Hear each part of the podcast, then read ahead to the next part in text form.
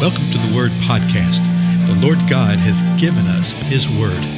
Let us learn it. Let us live it. Let us rejoice in it. Spread the Word.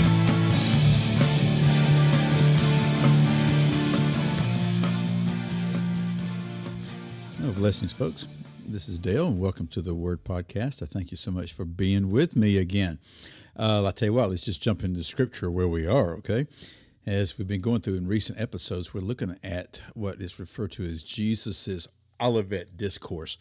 That simply means that Jesus was on the Mount of Olives and he's talking.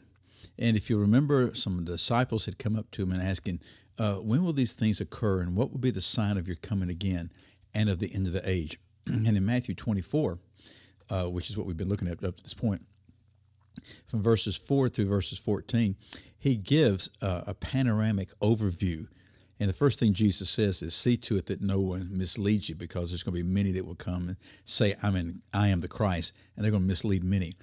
And then he says that you'll hear wars and rumors of wars. See to it that you're not frightened. So twice he says, "See to it." He says, "See to it that no one misleads you." Then see to it that you're not frightened when you hear of wars and rumors of wars. And he says that nations will rise against nations, and that's speaking of uh, people groups. Ethnicities will rise against ethnicities and kingdoms against kingdoms. That's what we call nations. There'll be famines, there'll be earthquakes. But then he says, this is just beginning the birth pangs. He says, then they'll deliver you over to tribulation and they'll kill you. And you're going to be hated by all nations because of my name. And that's interesting because we haven't quite reached that point yet to where all nations hate those that are by his name. We're getting close, okay? But we're not there yet. And then he says, at that time, at the time, apparently, when all nations will hate us because of his name, that many will fall away and they'll betray one another and hate one another. And so those will be the false professors, the ones that say they're saved, but they're really not. And then he said that many false prophets would arise and that many will be misled and that lawlessness will increase and people's love for one another will grow cold.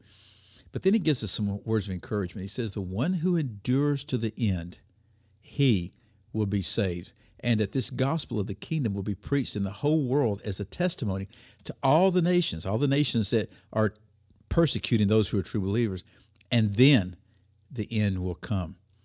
Now, in verse 15, where we begin today, it starts with the word therefore. So that literally means, okay, in light of what I've just said, right? In light of what's occurring here, in light of everything that I've said to this point in time answering this, Jesus says this, therefore, when you see the abomination of desolation, which was spoken of through Daniel the prophet, standing in the holy place, and then there's a parenthetical statement, let the reader understand. And that's probably what Matthew wrote in there, let the reader understand. Then those who are in Judea must flee to the mountains. Now, we'll talk more probably in the next episode about the, the abomination of desolation and what's being uh, spoken of here and what Jesus is saying. But he's literally quoting uh, from the book of Daniel. And Jesus says, when you see this abomination of desolation, which was spoken through Daniel the prophet, notice that Jesus called Daniel a prophet. A lot of times people say, well, yeah, what's the big deal? Well, because in modern academic scholarly circles that study the Bible, they do not believe that Daniel is a prophet. They believe the book of Daniel was written many hundred years after when it was really written. And the main reason they believe that is because it's too accurate. And it's so accurate, there's no way that it could be prophecy, which tells you a whole lot about where they're coming from, what they believe, right? So Jesus is saying this in Matthew when you see this, then those who are in Judea must flee to the mountains. So he's talking about those in Judea. It's not saying those all over the world who are believers, but those who are in Judea flee to the mountains. Then he said this Whoever is on the housetop must not go down to get the things that are in his house.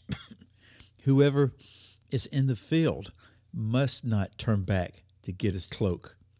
But woe to those who are pregnant and to those who are nursing babies in those days. But pray that your flight will not be in winter or on Sabbath. So you can see that he's telling them to get out of there, flee to the mountains. Don't even go into the house to grab anything. If you're on the housetop, take off. Don't even stop off at the house. If you're out in the field, don't go back to get anything. It's going to be a time of woe, particularly those who are pregnant. Why is that? Well, it's hard to travel. It's hard to escape. That's how quickly they must get out of there.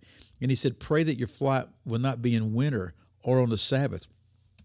On a Sabbath day, the observant Jew would not be able to travel far. In the winter, it's more difficult to travel. So you, you get a picture of how difficult this time is going to be. But he tells us what the time is. The time is when you see the abomination of desolation that Daniel had spoke of some 600 years before. So Jesus says this all, then he says this in the last couple of verses. For then there will be a great tribulation, such as not occurred since the beginning of the world until now, nor ever will. Now that's really, really interesting, and we're just going to think on that for a moment, then we'll be done today, okay? Jesus is saying that this time is going to be so intense. He calls it a great tribulation. And it's a great tribulation unlike anything that had occurred since the beginning of the world. Think about all the evil things that had occurred since the beginning of the world, just the things that come out of the scripture that the Jewish people have been through, whether it was the Assyrian captivity, or if it was the Babylonian captivity, or what happened under the Greeks, or what happened under the Romans. Jesus said this time was going to be worse than that. But then he said this such as has not occurred since the beginning of the world until now, nor ever will. I think that communicates to us that this is a time that is worse than anything that will occur from that moment when Jesus said it, and even the moment after the time that this great tribulation occurs, the things that happen after that will not be as horrific um, as those that are undergoing this great tribulation. It really gets you to stop for a minute, you know. You know, our standard within our society and within our lifetimes is that of the Holocaust. and We think that's the worst thing that's ever happened. And Jesus says, this is going to be worse than that. As a matter of fact, verse 22, the next verse says this Unless those days had been cut short, no life would have been saved. But for the sake of the elect, those days will be cut short. Hmm, that's that's nearly a riddle right there, isn't it? Jesus is saying this that this time of great tribulation is going to be so bad, it's going to be unlike anything that's ever occurred or unlike anything that has ever happened since then. It's going to be so bad that unless the days had been cut short, that those that are undergoing the tribulation, none of them would have been saved that's interesting because it shows us that there is a definite period of time that this is going to last. But the definite period of time is also going to be cut short.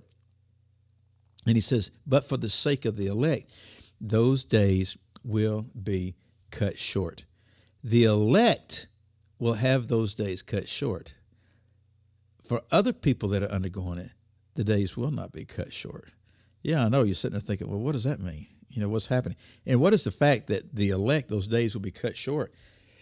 Most of us are coming out of a background where we believe or have been taught or uh, have been communicating in some form or fashion that if you're of the elect, if you're a believer, if you're chosen, then you're not going to undergo the Great Tribulation, that you will be raptured out prior to the time of the Great Tribulation.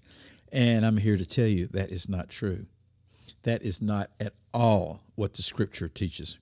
I know people have been saying it for the last 100 years, 150 years, uh, particularly the last 50 or 60 years of, uh, in, the, in the church, within the Western church, but it's not true. It's not true. I want to give you what the bottom line is with it, and then we're going to repeat it over and over, okay? The Great Tribulation is Satan's wrath being poured out upon Israel and the Jewish people and upon the church.